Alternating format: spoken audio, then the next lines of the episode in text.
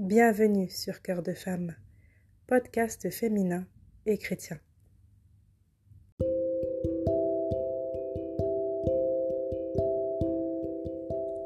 Bienvenue sur Cœur de Femme.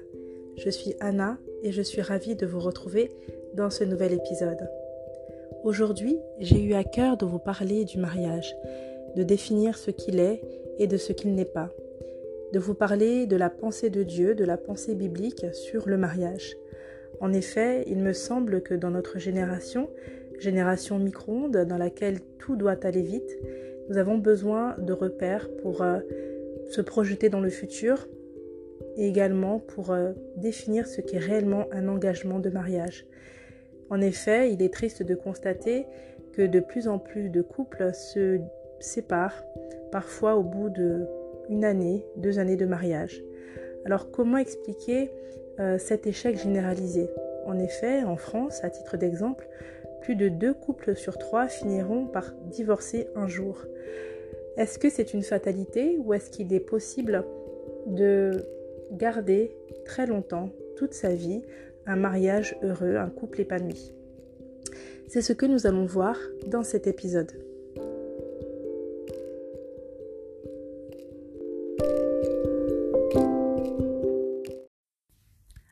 Alors déjà, en préalable, je souhaitais, avant de commencer à rentrer dans le vif du sujet, je souhaitais parler du premier couple, Adam et Ève. Nous en avons parlé notamment dans le premier épisode de ce podcast. Adam et Ève, donc euh, premier couple, couple originel, euh, comment s'est passée leur union? Eh bien, leur union s'est passée de manière très simple et très naturelle. Donc, comme vous le savez, Dieu a d'abord créé Adam, Adam a passé un certain laps de temps seul dans la solitude, simplement entouré de la création divine.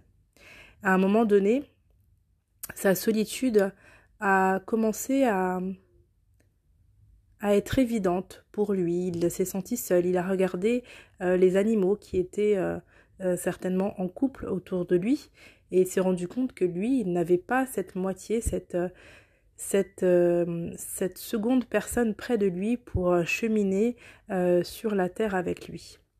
C'est alors que le Seigneur, Dieu, donc a fait, venir sur lui un profond sommeil et à partir de la côte d'Adam a formé la femme, c'est-à-dire Ève. Lorsque Ève a été formée et que et qu'Adam s'est réveillé de son profond sommeil, donc il a vu cette femme, cette femme magnifique, et il en est tombé directement amoureux et cela a été réciproque.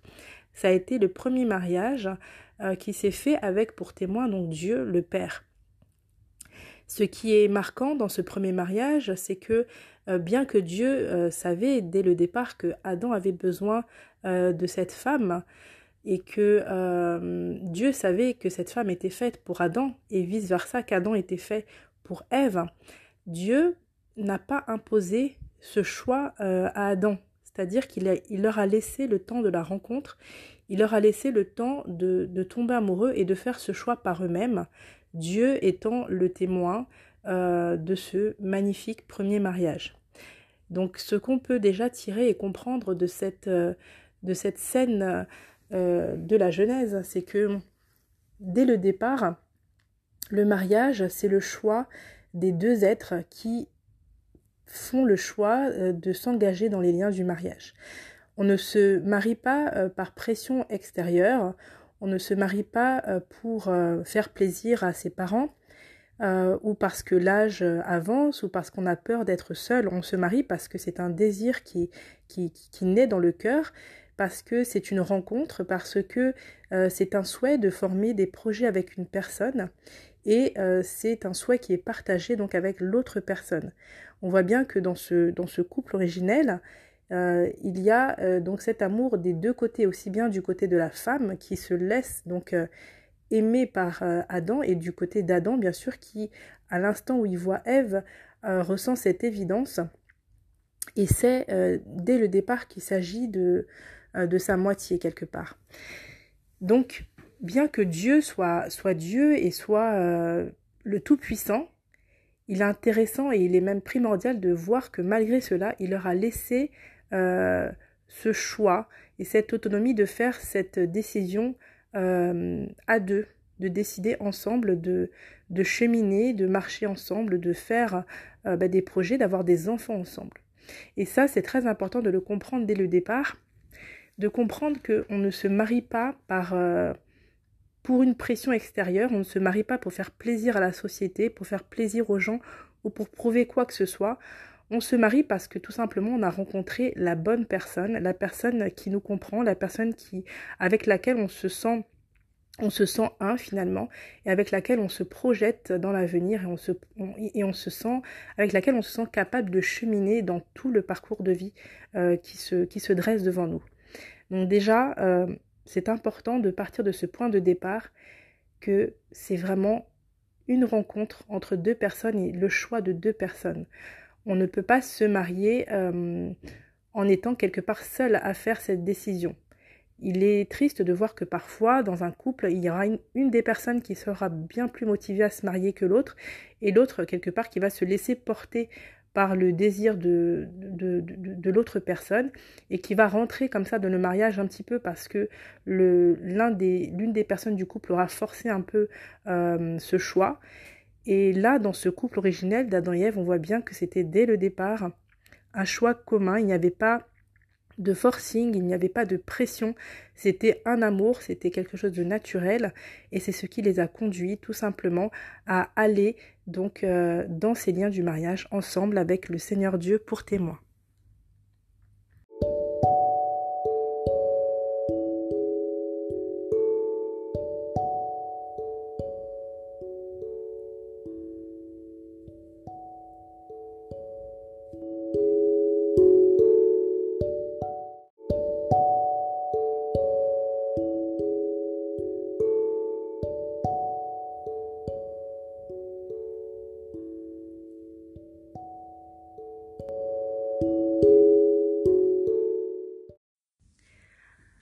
Donc compris, le mariage, c'est d'abord l'histoire d'une rencontre. Je vais vous relire ce passage de Genèse qui dit lorsqu'Adam donc euh, rencontre Ève, il dit l'homme dit voici cette fois-ci celle qui est faite des mêmes os et de la même chair que moi, on l'appellera femme parce qu'elle a été tirée de l'homme. C'est pourquoi l'homme quittera son père et sa mère et s'attachera à sa femme, et ils ne feront qu'un c'est vraiment, euh, ce passage montre vraiment cette reconnaissance entre les deux êtres. Vous, verrez souvent que les, personnes qui se, rencontrent et qui se sont bien trouvées euh, diront souvent euh, lorsque je l'ai rencontré, j'ai eu l'impression de, déjà le connaître, ou quand c'est l'homme qui parle, lorsque je l'ai rencontré, bah, j'ai su immédiatement que c'est elle, que c'était elle. Donc ça peut paraître fou, mais effectivement, lorsqu'on rencontre la bonne personne, eh bien, il y a, même s'il n'y a pas toujours cette conscience que, que ça sera euh, l'homme ou la quand on est l'homme que ce sera la femme de ma vie ou lorsqu'on est la femme que ce sera l'homme de ma vie, il y a comme cette reconnaissance automatique qui se fait où on se dit c'est bizarre cette personne, j'ai l'impression euh, que qu'on se connaît déjà, j'ai l'impression de l'avoir déjà vu. Euh, c'est un sentiment qui est souvent partagé. Moi j'ai souvent entendu ce genre de, de témoignages avec des personnes qui disaient mais c'est drôle en fait le, du jour où j'ai vu cette personne ça a fait comme un tilt. J'ai, eu l'impression de déjà euh, la connaître, le connaître. Et ça, ce, cette reconnaissance est vraiment importante parce que c'est un signe qu'il y a, euh, donc cette connexion déjà euh, spirituelle entre les deux êtres. Voilà, quelque chose qui, n'est pas explicable de manière intellectuelle, mais où effectivement les, deux personnes euh, ressentent qu'ils étaient tout simplement faits l'un pour l'autre. Donc le mariage, pour revenir euh, à sa définition, c'est donc une rencontre. C'est la rencontre entre deux êtres.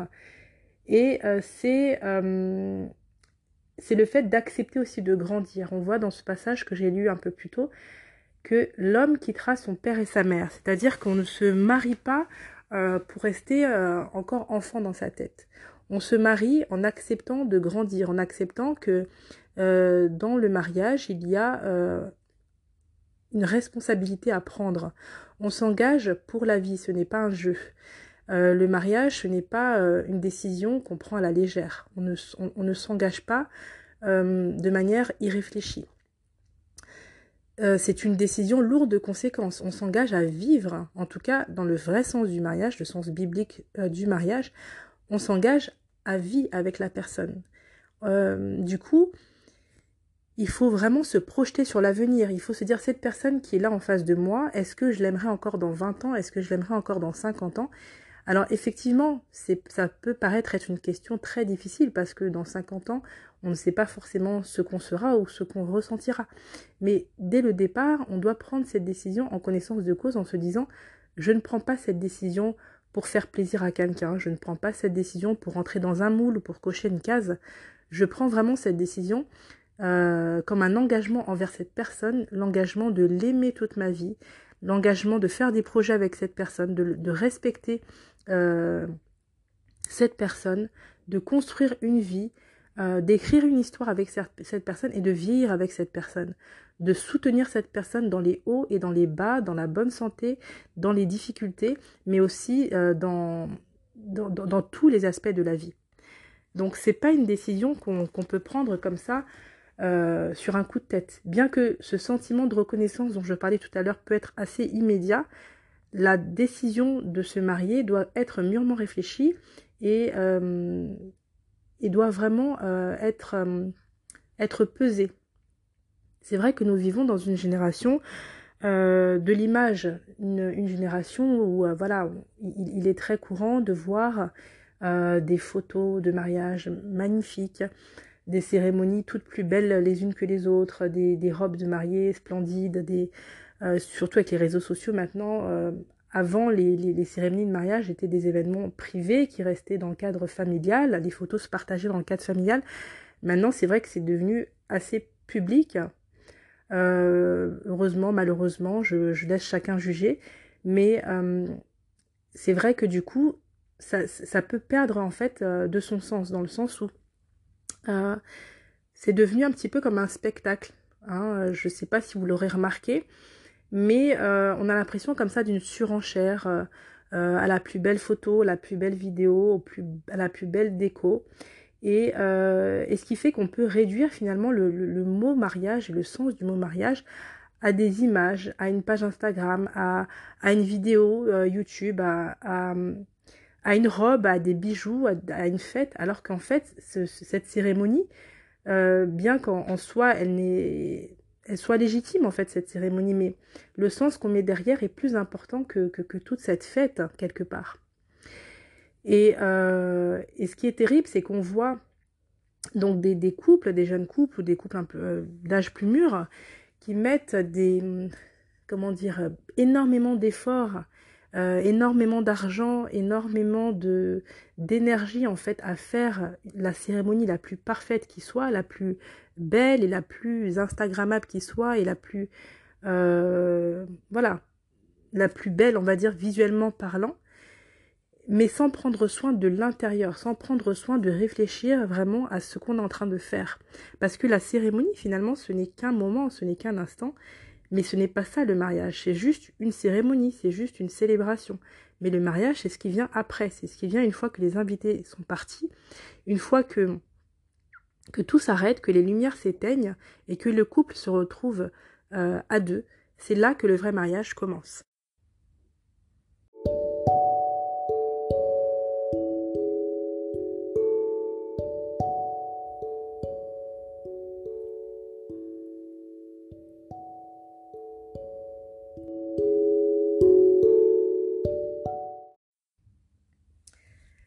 C'est vrai qu'il est choquant de, de voir qu'en parallèle de, toute cette exposition d'images, de photos, de vidéos, euh, de tous, quelque part, euh, ces efforts mis dans, dans de, dans de l'apparence, dans des vêtements, dans de la décoration, mais c'est triste de voir que en parallèle qu'on a un accroissement de ce type d'images et, de, et de diffusion, eh bien en parallèle on a un accroissement aussi du nombre de divorces. Ce qui prouve bien qu'il y a un décalage entre la comment dire entre le ce que le mariage représente et ce qu'on sait réellement du mariage. Est-ce qu'on sait euh, à quoi on s'engage en fait? Est-ce que est-ce qu'on en a parlé avec l'autre? Est-ce que est-ce qu'on est bien sur la même longueur d'onde ou est-ce qu'on s'est juste focalisé sur euh, le fait de faire euh, les plus belles photos, la plus belle fête et puis on n'a pas vraiment réfléchi à ce que ça signifiait, à ce qu'on souhaite derrière? Donc, déjà, le mariage, c'est quoi? Le mariage, c'est déjà un engagement à deux. C'est-à-dire que lorsque on rencontre la personne, on se met d'accord. On se met d'accord sur, euh, sur ce qu'on souhaite et sur ce qu'on ne souhaite pas. On se met d'accord sur ce qu'on met derrière le mot mariage. Pour, euh, pour euh, faire simple, le mariage, c'est s'engager à vivre à deux dans la fidélité. Il faut que ça, ça soit très clair des deux côtés.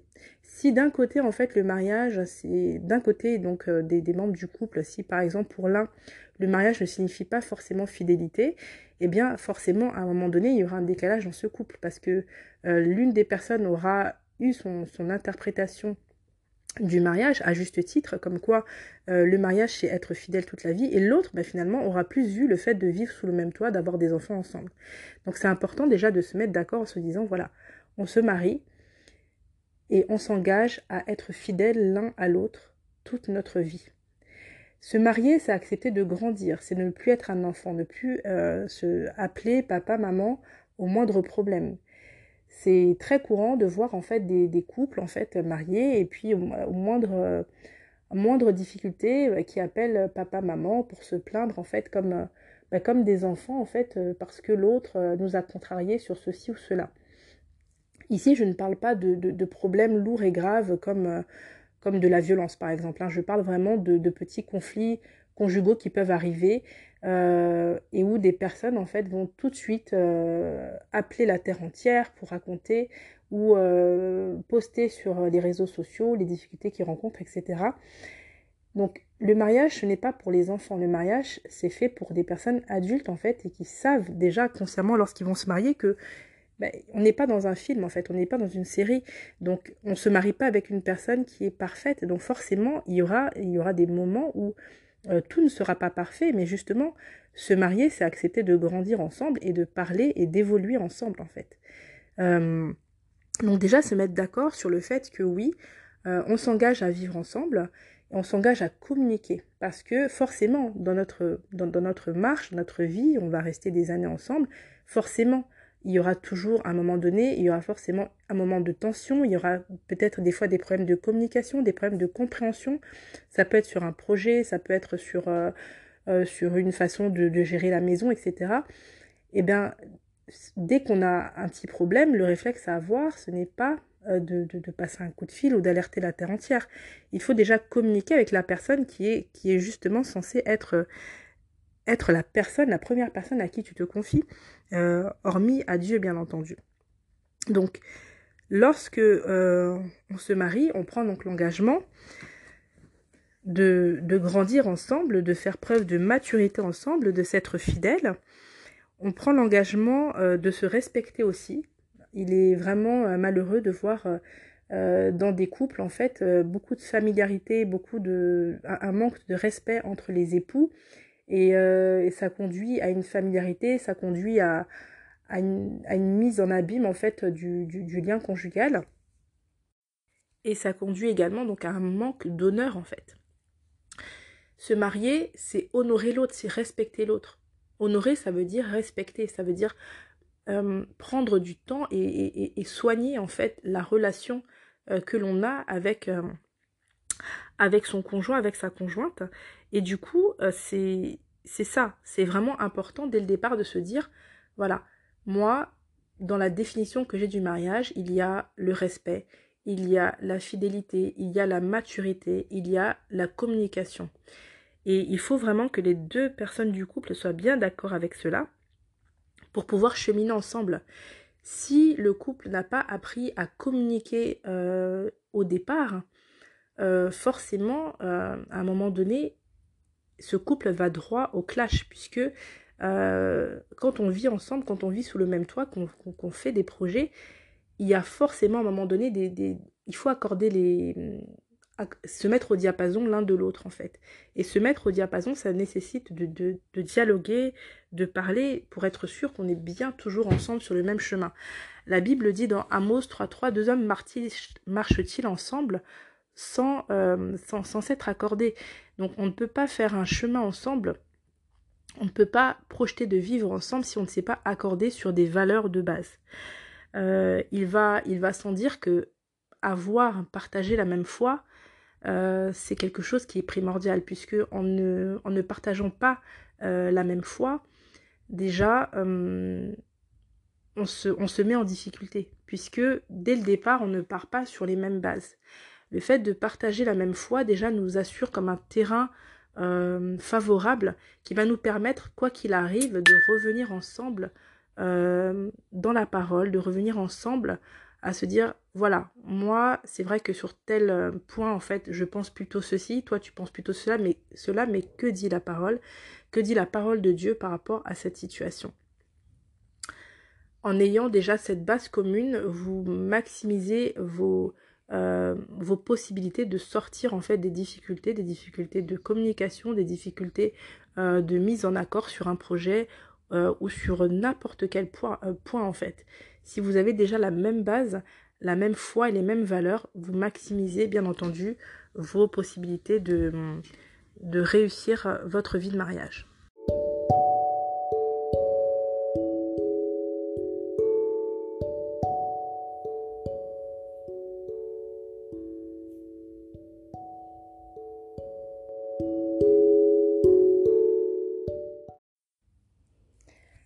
Alors, donc, au moment où on se marie, il faut aussi avoir conscience de la différence.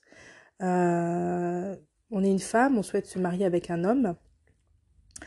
Euh, et vice-versa, on est un homme et on veut se marier avec une femme parce que je sais qu'il y a des hommes qui écoutent le podcast Cœur de femme et, tant mieux parce que c'est un podcast qui est, qui est inclusif et qui veut parler en fait à tout le monde mais euh, il faut avoir conscience des différences. Nous ne sommes pas, euh, nous, ne sommes pas identiques. Les hommes, les femmes n'ont pas forcément tous les mêmes attentes. Euh, on est tous différents. Mais par contre, avoir conscience de cette différence, c'est vraiment une force. il serait une erreur de se dire en se mariant que l'autre doit être notre clone. Parce que si on se marie, c'est parce que l'autre des choses qui, nous plaisent, il y a des choses qui ressemblent peut-être à ce qu'on est, mais il y a aussi d'autres choses euh, dans les traits de caractère, dans, la personnalité de l'autre qui nous plaisent et qui sont différentes de, de, notre personnalité. Vous allez souvent voir, il y a des couples qui fonctionnent très bien, mais qui sont très très différents. Vous allez avoir par exemple un couple dans lequel euh, l'homme sera très extraverti et la femme sera très introvertie. Et pourtant, ce couple va très bien fonctionner parce que justement, il s'équilibre. La femme va apporter cette discrétion à l'homme, cette, euh, ce côté privé, et, l'homme va justement tirer sa femme vers, euh, vers, euh, vers l'extérieur, va lui ouvrir d'autres horizons. C'est un exemple, hein, ça c'est pas forcément comme ça. Parfois, vous avez l'inverse, une, une, femme qui sera euh, très, euh, très sociable, très ouverte sur le monde, et puis un homme qui sera un peu plus en, retrait. Et pourtant, ils vont très bien fonctionner ensemble parce que, parce que justement, ils s'équilibrent et ils créent ensemble justement cette richesse euh, par leurs deux personnalités différentes. Ils vont créer donc cette, bah, ce couple en fait avec des, des nuances, des couleurs différentes et qui vont former, qui vont faire que ce couple aura ce côté unique. Donc se marier, c'est accepter que l'autre est différent, l'autre euh, a sa personnalité. On ne se marie pas pour changer l'autre. On ne se marie pas pour faire en sorte que l'autre soit notre clone, pense exactement comme nous, soit exactement comme nous, range exactement la maison comme nous, ait les mêmes goûts de déco que nous. Euh, ça peut arriver que tout soit identique, mais alors excusez-moi, c'est très très rare. En général, on a, quand vous prenez un couple, euh, ces deux personnes viennent de deux familles différentes, viennent de deux arrière-plans, deux backgrounds différents, euh, et même s'ils partagent la même foi, la foi en Christ, eh bien, il peut arriver que il n'est pas tout à fait la même éducation, qu'il n'est pas tout à fait la même histoire, la, même histoire de vie, la même vie de famille au préalable, et forcément, ça va apporter donc des nuances différentes une fois que ce couple sera marié, vivra sous le même toit et, et aura des projets ensemble forcément, il y aura des choses qui vont très bien fonctionner, mais il y aura aussi des moments où il faudra ajuster parce que, euh, on va prendre un exemple tout basique, ce qui est ordonné pour l'un, bah, ça sera peut-être désordonné pour l'autre, et ce qui est important pour l'un sera moins important pour l'autre. Et il faut déjà partir avec ce, euh, en ayant connaissance que voilà, lorsqu'on va se marier, eh bien, euh, l'autre n'est pas mon clone, l'autre a une, histoire, l'autre a une façon de voir euh, les choses, bien qu'on ait la même foi, les mêmes valeurs, la même façon de, de voir la vie, de se projeter, mais malgré tout, on n'a pas la même personnalité, on n'a pas la même histoire, et forcément, le fait d'avoir grandi dans une famille d'un type ou d'un autre, ça laisse des ça, nous forge et euh, ça laisse une empreinte sur notre vie, euh, une, empreinte qui peut être parfois très positive, parfois une empreinte négative, mais dont il faudra composer avec. Ça ne veut pas dire que personne ne va évoluer dans le couple. Ça veut dire justement qu'au départ, lorsque le couple va se marier, puis va habiter sous le même toit, euh, eh bien, au départ, il y aura comme un ajustement. Et cet ajustement, il vient, ben, en général, dans les premières années de mariage, notamment dans la première année de mariage, il y a cette zone un petit peu d'ajustement. Mais c'est le cas dans toutes les, choses nouvelles. C'est comme quand vous commencez un nouveau projet, un, nouveau travail, etc. Les premiers mois, la première année est toujours très intense parce que tout est nouveau. Il faut tout, il faut poser les bases en fait. Une fois que ce cap est passé, il est beaucoup plus simple en fait pour le couple de construire, etc. Mais les premiers temps sont souvent des temps d'ajustement et il ne faut pas que les jeunes couples, donc en tout cas les couples qui euh, euh, récemment mariés prennent peur lorsque, euh, une fois qu'ils sont rentrés dans le mariage et qu'ils ont bien pris soin de, de, se marier avec une personne qu'ils aiment et, et, qu'ils respectent et qui est une personne qui a les mêmes valeurs, la même foi, il peut arriver malgré tout que dans les premières années, eh bien, il y ait des un, temps comme un temps d'ajustement et qui peut être qui peut être éprouvant, hein, disons les disons les choses, qui peut être éprouvant pour le jeune couple parce que effectivement parfois on pense que bah, que la vie c'est comme un film c'est comme une série euh, où tout est rose euh, tout est parfait etc bah non la vie c'est pas comme ça. Il peut y avoir euh, des fois des difficultés. Des difficultés ça peut être des difficultés matérielles des difficultés de de communication. Il peut y avoir des difficultés sur sur plein de choses en fait liées à la vie commune à la vie sous le même toit, tout simplement. Et, et ça, euh, il faut en avoir conscience en amont pour bien vivre cette période d'ajustement. Si on n'en a pas conscience en amont, eh bien on va paniquer au moment où les premiers conflits vont arriver en se disant oh là là mais je me suis trompée, je me suis pas mise avec la bonne personne, etc. Euh, si on a vraiment fait le choix en, en, en mettant euh, les, les, valeurs divines en fait en premier lieu, en, en mettant ce projet de mariage en prière et en ayant la paix que vraiment c'est le choix de Dieu pour nous, eh bien, voilà, il faut juste en fait euh, euh, continuer en fait à mettre le Seigneur au centre de notre union, à prier ensemble aussi, c'est très important. Il y a malheureusement euh, beaucoup de couples qui ne prennent pas, qui ne prennent plus le temps de prier ensemble et, et forcément. Ben, là où ils pourraient mettre peu de temps à, à, régler un petit problème, un problème de communication, ben, ils vont ils vont passer des mois en fait à, à se chercher, à se bouder l'un l'autre, alors qu'en fait, euh, la solution se trouve dans le Seigneur, la solution se trouve dans la parole de Dieu et dans la prière euh, commune euh, au niveau du couple.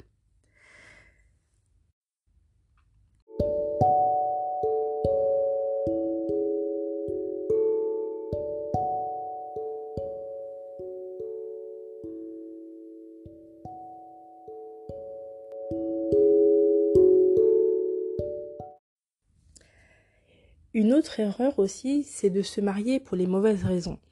Euh, comme je disais plus tôt, euh, on ne se marie pas parce que l'âge avance, on ne se marie pas parce qu'on a des difficultés financières et qu'on se dit que en se mariant avec une personne qui a une bonne euh, situation, eh bien tout va s'arranger.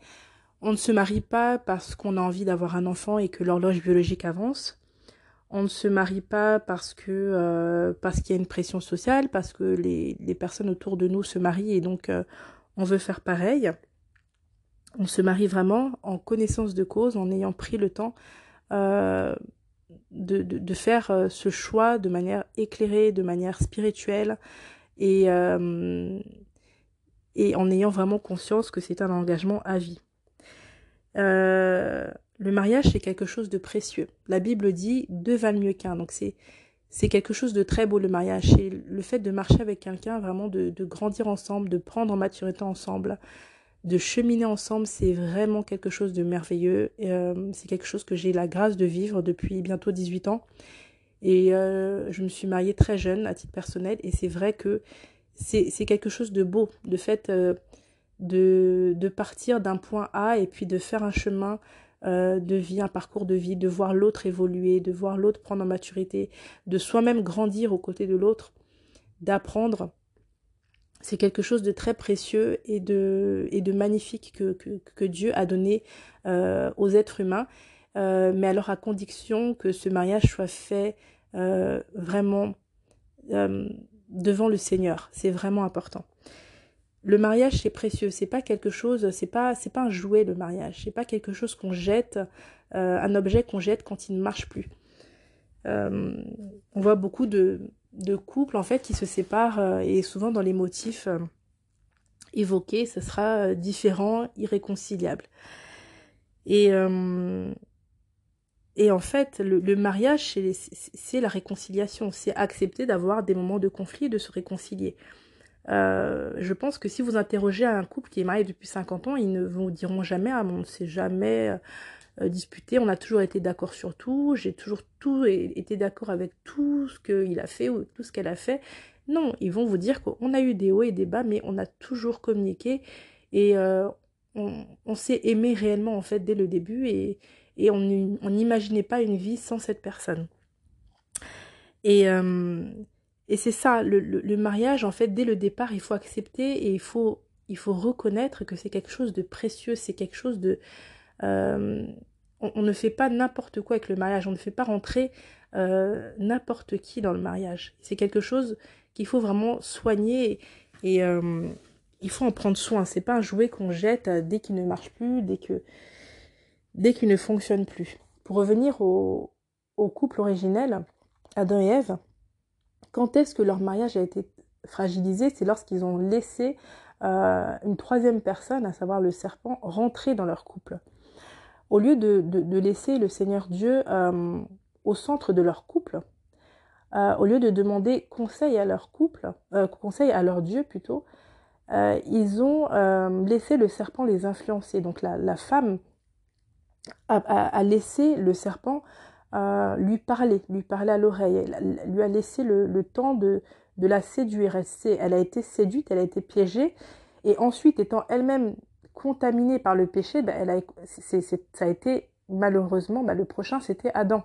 Donc être contaminé par, euh, par le péché, et puis ce péché a été, ben, aujourd'hui on, on part d'une euh, d'une pandémie, hein, mais là ça a été une pandémie de péché. Et en fait ça a commencé par, au départ, on a laissé, euh, Ève en fait a laissé le serpent rentrer dans son couple là où elle devait prendre du temps pour parler à son époux, pour communiquer avec son époux, ou prendre du temps pour parler à son Dieu, en fait, elle a malheureusement tendu l'oreille au serpent.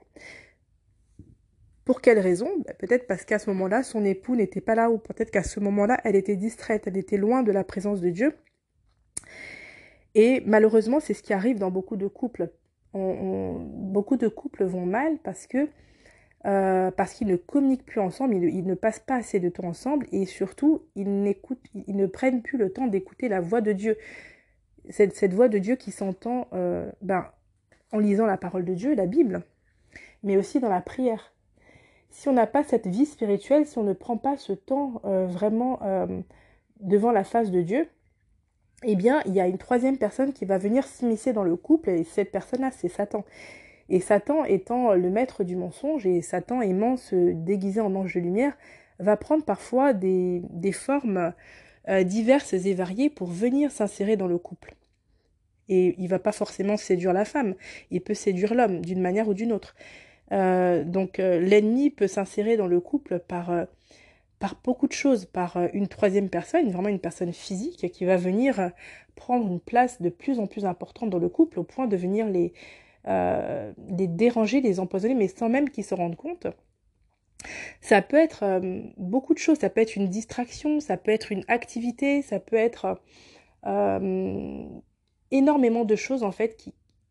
Mais en tout cas, là, le point commun entre ces différents points qui peuvent venir contaminer et agresser un couple, ça sera toujours lorsqu'on laisse la place à une tierce personne, à une tierce chose, euh, venir s'immiscer entre le couple. Et c'est là le début de la destruction. Donc déjà, quand on se marie, il faut se dire, euh, voilà, on forme, à partir d'aujourd'hui, on forme une équipe en fait. Je ne suis pas contre toi, tu n'es pas contre moi, on n'est pas des ennemis, on est la même équipe, on, fait partie de la même équipe. Et si toi tu vas mal, moi je vais mal aussi. Donc le, but du jeu, c'est qu'on aille bien tous les deux et qu'on s'entraide. S'il y en a un qui est plus faible, eh bien l'autre le soutient, le soutient de manière naturelle, mais le soutient aussi dans le, dans le spirituel.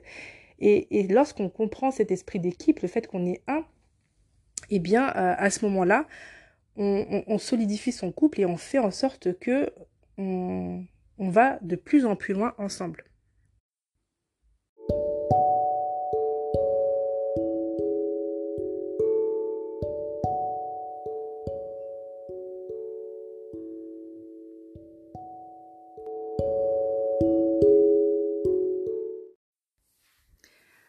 Une autre erreur aussi serait euh, de, de se marier en sur, surinvestissant l'autre dans un rôle qu'il n'est pas censé tenir. Je m'explique. Euh, parfois, on, se dit, voilà, je me marie euh, pour que l'autre me rende heureux, pour qu'il me rende, qu'il me donne, voilà, tout ce que je n'ai pas pu euh, avoir lorsque j'étais plus jeune, pour qu'il m'apporte tout le bonheur, qu'il me rende heureuse, qu'il me fasse vivre telle ou telle chose. Et, et ça, c'est une, c'est une erreur parce que on ne, se marie pas pour que l'autre nous rende heureux, on se marie pour rendre l'autre heureux.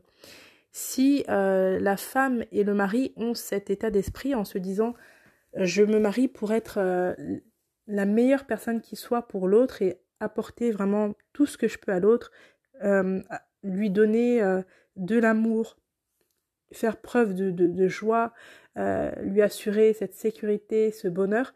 Si chacun des membres du couple en fait euh, prend ce côté euh, généreux euh, en se disant je me marie pour donner, et eh bien ce couple va fonctionner. Par contre, si les membres du couple, si les deux personnes ont une, conception finalement égoïste en se disant voilà je me marie et j'attends de l'autre qu'il soit comme ceci, comme cela, comme cela, qu'il me donne ceci, qu'il me rende heureux, etc eh bien, euh, on va droit au mur puisque euh, l'autre, euh, la personne avec laquelle on se marie, n'est pas un dieu, c'est un être humain comme nous, en fait, qui a aussi ses limitations et qui a aussi un travail à faire sur, sur lui-même.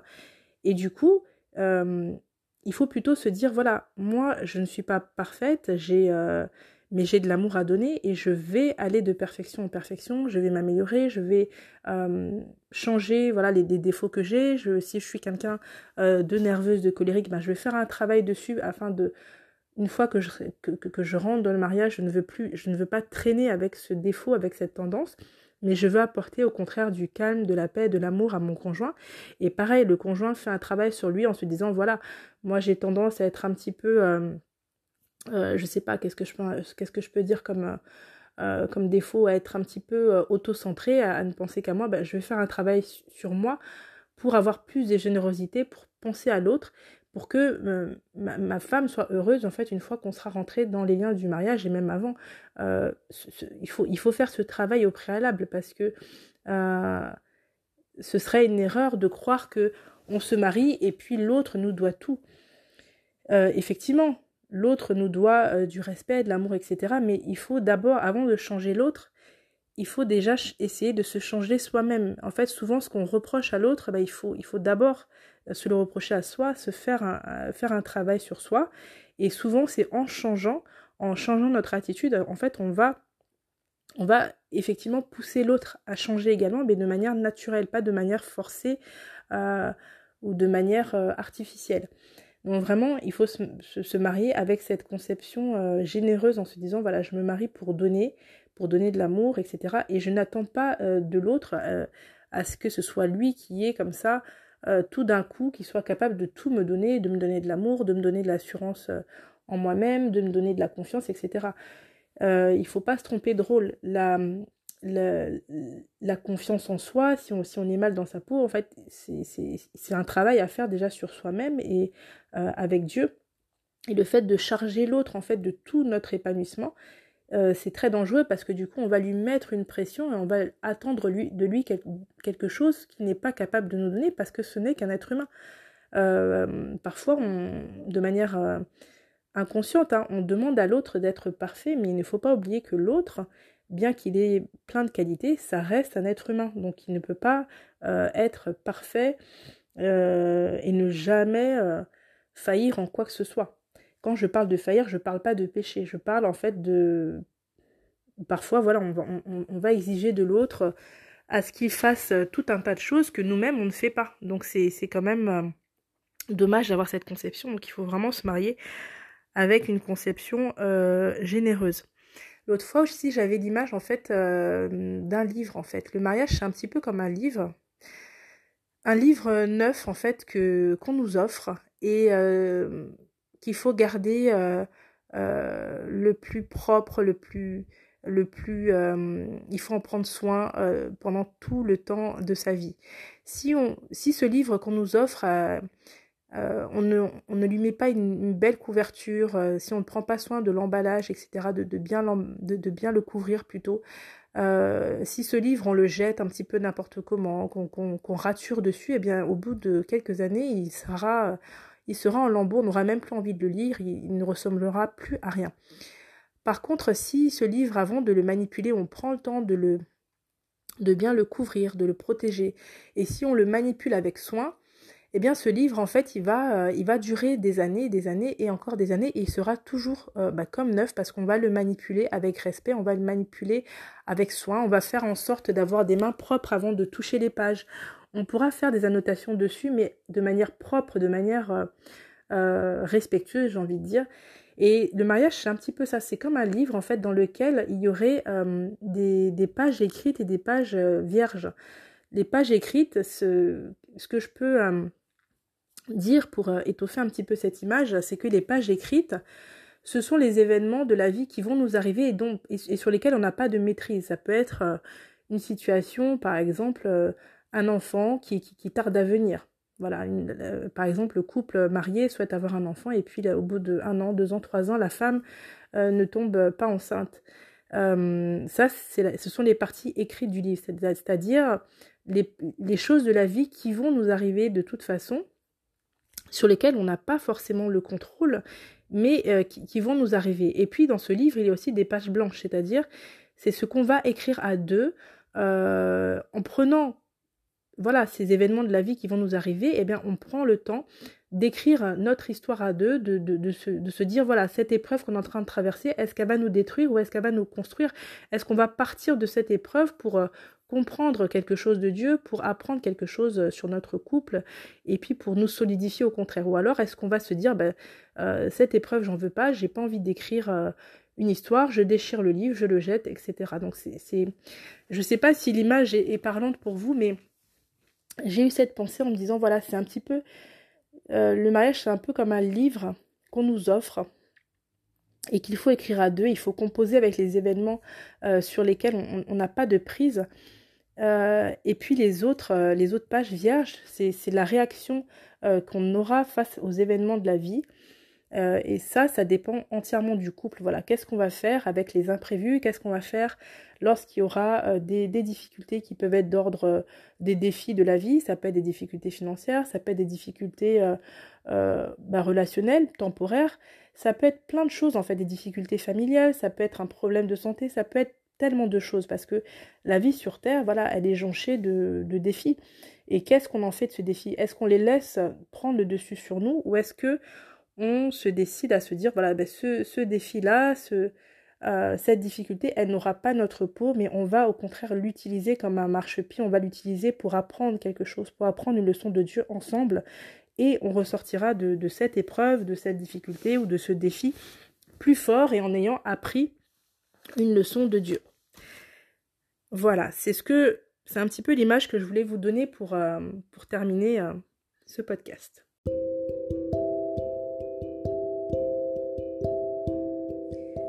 le mariage et le sens du mariage. On pourrait littéralement en parler pendant des heures.